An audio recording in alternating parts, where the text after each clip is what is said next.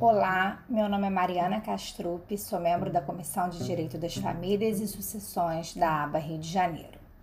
E vou falar sobre a mantença da impossibilidade de prisão do devedor de alimentos em razão da pandemia causada pelo coronavírus, mesmo após a perda de eficácia em 30 de outubro de 2020 da Lei 14.010 de 2020, Regime Jurídico Emergencial Transitório.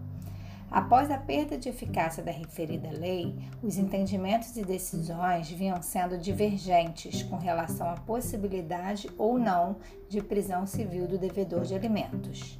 No entanto, no dia 15 de março de 2021, o Conselho Nacional de Justiça editou a recomendação número 91 e, em seu artigo 1 parágrafo 1 tornou válida a aplicação da recomendação número 62 de 2020 até o final de 2021.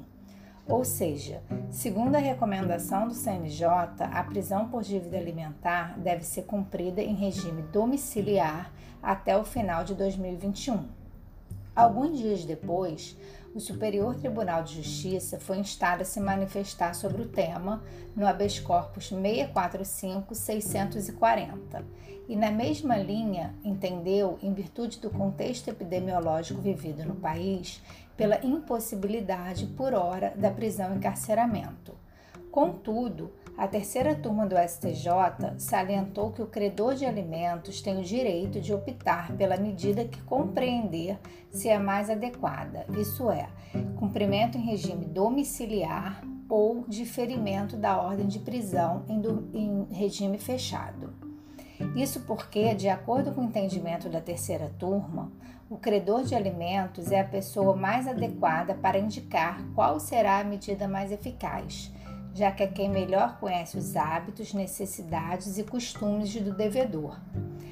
Salientou, inclusive, que, independente da escolha sobre a medida típica, pode o credor cumular e combinar com medidas atípicas, como, por exemplo, retenção da carteira de motorista ou passaporte, suspensão da utilização de cartões de créditos, dentre outras. Medidas essas que, a depender do caso concreto, podem estimular o cumprimento da obrigação necessária à subsistência do alimentado antes mesmo do término da pandemia. Importante ressaltar que o conteúdo trazido aqui é meramente informativo e não traduz necessariamente o entendimento dessa comissão ou da aba Rio de Janeiro. Por fim, convido a todos a conhecerem a nossa comissão no Instagram, no Jus Brasil e no YouTube. Até a próxima!